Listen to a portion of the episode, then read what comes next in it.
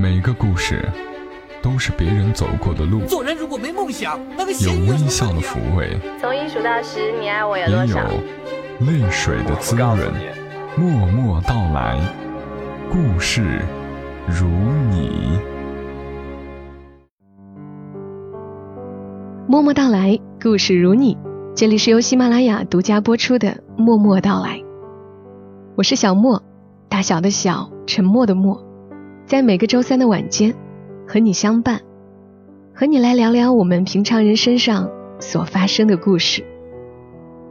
最近小莫有关注一个新的公众号，凤凰读书做的一个新订阅号。这个公众号的初衷非常简单，就是来讲故事。所以公众号就叫做“有故事的人”，这和默默到来的初衷如此相似。所以以后的节目当中，你们可能会时常听到一些出自于“有故事的人”这个公众号当中那些真实的故事。有故事的人发起的第一个讲故事的主题是“回到老地方，母亲或初恋的故事”。那今天来和你分享的。便是一位叫做何红的作者写下的关于他的初恋故事，《初恋中的狂草》，作者何红。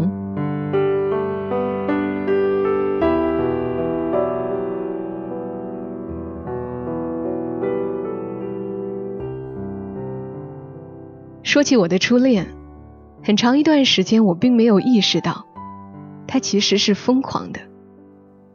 直到有一回春节期间，已经年迈的父母亲和我坐在廊檐下聊天，他们说：“你当年就像疯了一样，小叶姑娘也是。”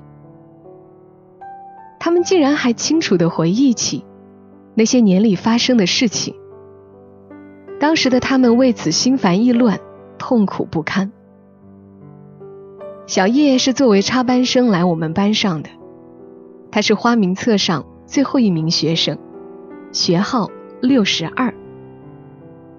我们的学校是一所两年制财会中专，在偏僻的小镇的最南边。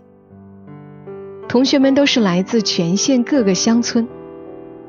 我们会在放月假或者寒暑假时，分涌到镇车站，像塞满的鱼干罐头，挤进早晚各一次的班车。回到沿途各自的家里。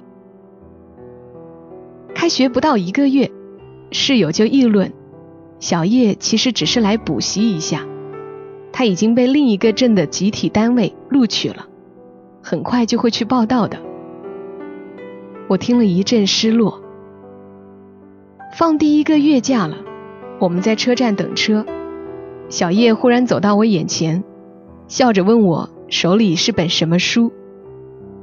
我紧张的不知道回答，只是马上慌乱的把暗黄封面的《少年维特之烦恼》递给他。临上车时，小叶借去了书，告诉我他后天就正式去上班了，希望和我书信联系。班车拥挤，充满汗腥，我看不见车上的小叶，整个人晕晕乎乎的，只是庆幸。多亏带了本书，多亏歌德老先生写出了它。我完全没有意识到，这个故事其实是个悲剧的结局。接下来的事几乎都交给了邮政所。两年的时间里，我们往返写了近两百封信。我甚至因为跟母亲讨要邮票，挨了母亲的训斥。他不理解我哪里来的那么多废话要说。我们只见过几面，见面时小叶执意带上了他的朋友。我的郁闷在于，他不像在信里有那么多话说，光是浅笑了，安静的看着我。他一再强调的就是，我比他小两岁，不能把我带坏了，必须等我以后工作了再说。这期间，我做了一件被小叶说成是发神经的事。年底时约好那个周末见面的，结果我误了班车，又飘起了大雪。我想也没想，就沿着公路往他在的镇子跑。大雪漫天，空无一人，不到四十里的路途，我整整走了五个多小时。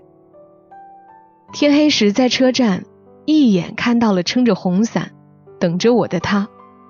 我说：“你怎么猜到我肯定会赶来的？”他幸福的笑着，不说话。毕业以后，我去了一家镇办厂，以为可以正大光明的牵他的手了，带他回家或者去看电影，但是却没有。我的父母因为我还小，也因为他家太远，开始反对我们彼此联系。有一天晚上，又为这个事争吵起来。盛怒中的父亲吼着叫我滚出这个家。暴雨如注，树摇叶落，我冲到院子里站住了。我很清楚我无处可去。母亲撵出来拖我进屋，我拒绝了，并且把她撑着的伞摔到地上。父亲喝令母亲回去，不要管我这个混蛋。我固执地站着，内心凄凉，浑身冰冷。那是我青春期里最漫长的黑夜。我没有告诉小叶这些，是怕他会难过。他还是很快知道了我家里的反对，也没说什么，劝我不要跟父母硬来，要有耐心，再等等吧。我们开始转入地下联系。那时候我接到过泰戈尔的《星月集》和《飞鸟集》，还有莎士比亚十四行诗选，他也帮我托人去买了，一直没买到。后来的一天，他找我，交给我厚厚的三册手抄本，他给我全部抄下来了。我不知道怎么对他好，不知道怎么才可以看到确定的未来。我每天开始写日记，最后起了个“艾叶小扎”的名字，这是模仿的徐志摩。我和父母一直僵持着，在无望里又迎来当头一棒，他的父母也开始坚决反对了。他后来告诉我，其实刚开始他的父母就不同意，嫌我小，担心我没什么前途。甚至认为他们家怎么可能找个黑滋滋的人做女婿呢？小叶也替我感到委屈，年纪小和皮子黑又不是我的错。至于前途嘛，将来的事，将来再说。重要的是，我和他彼此相爱着。问题是，他的做老师的母亲和当乡干部的父亲，根本就没打算听他的解释。爱情这个字眼儿。简直就是疯狂的说法。叫人沮丧的是，他的好些亲戚都在他工作的镇上。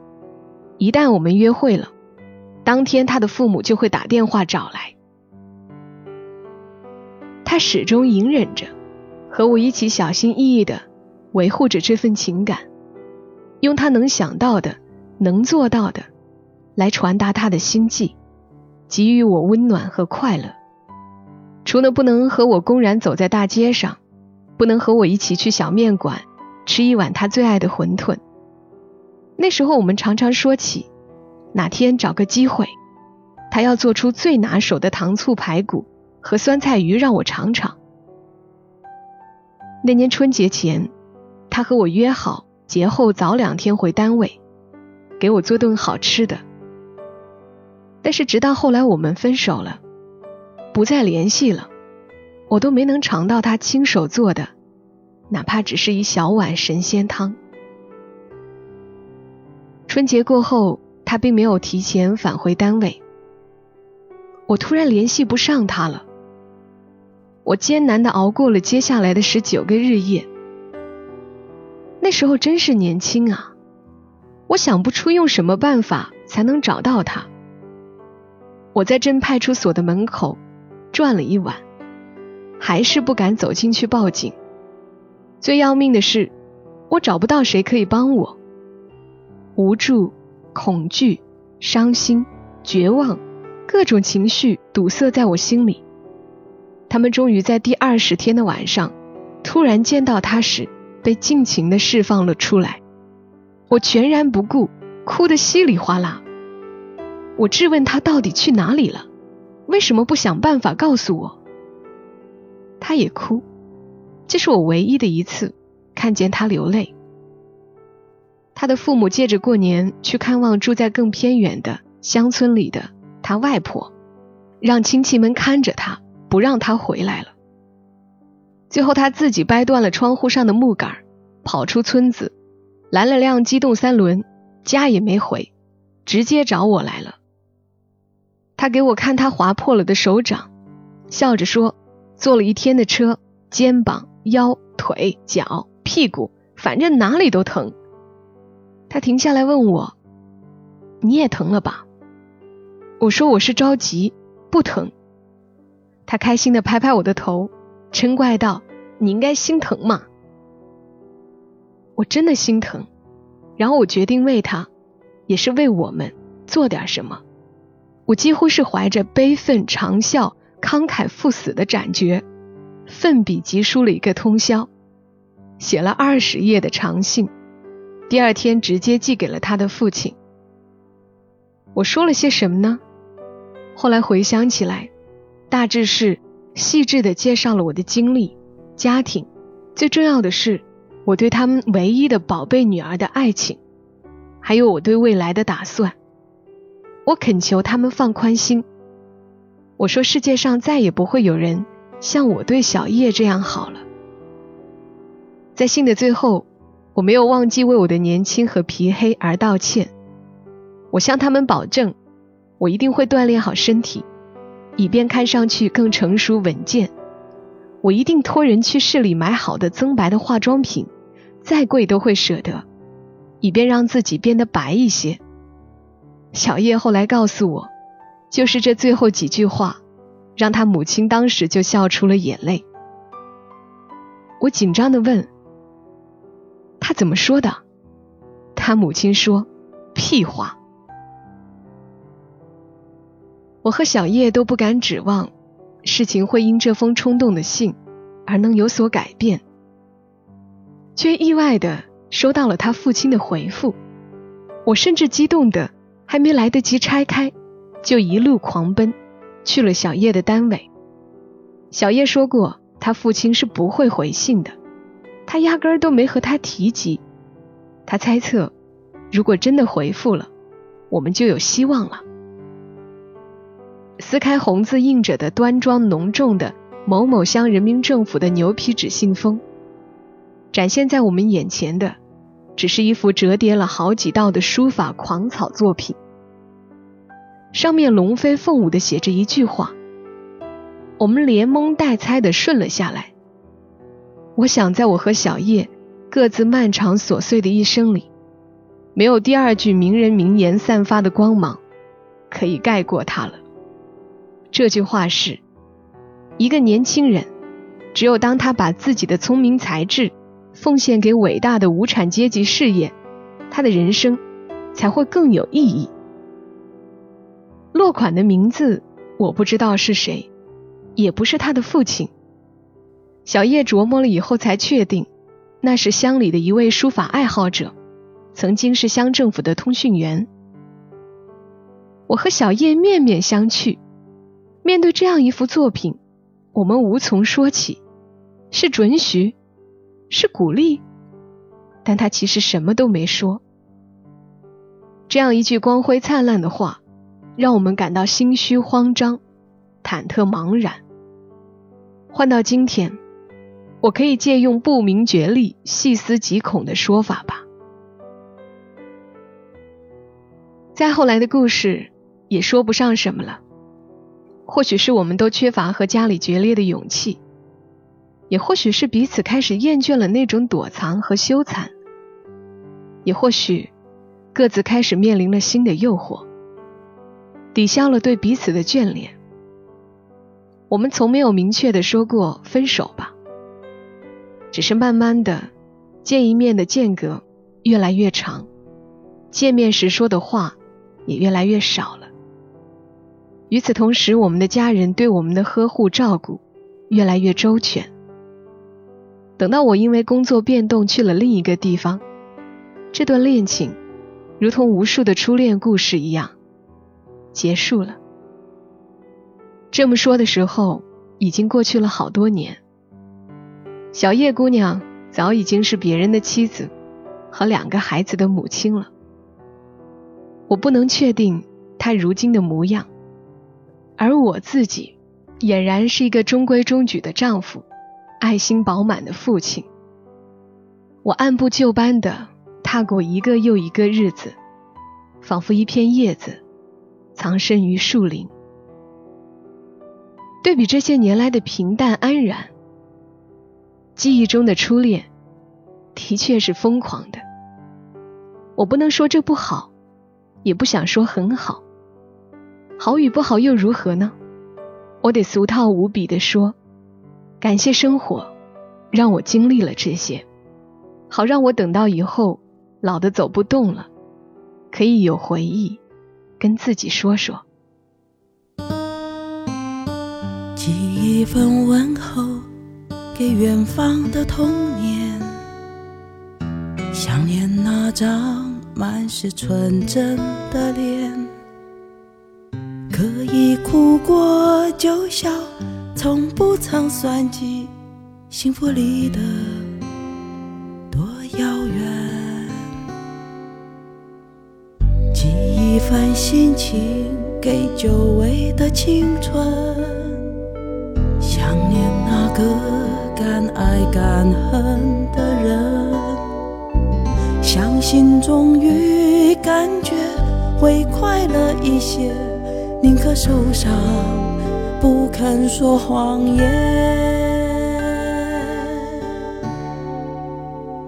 查无此人，他们说查无此人，童年只剩一张黑白的。照片提醒我在逃离保护以前，我有过一个简单好的世界。查无此人，他们说查无此人，青春只剩一段未完的爱恋，偶尔想被。的黄叶落在心口上，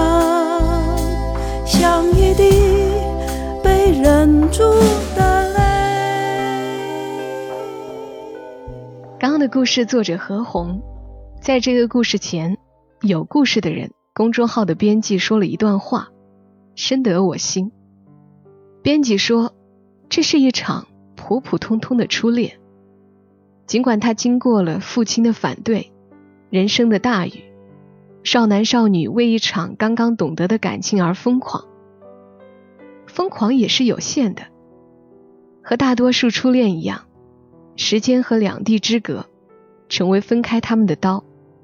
自然而然，他们各自成为别人的妻子和丈夫，过着后来普通人的生活。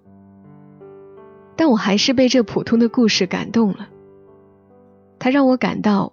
初恋是美好的，它不是那种类似如今易得的、容易说出口的爱情。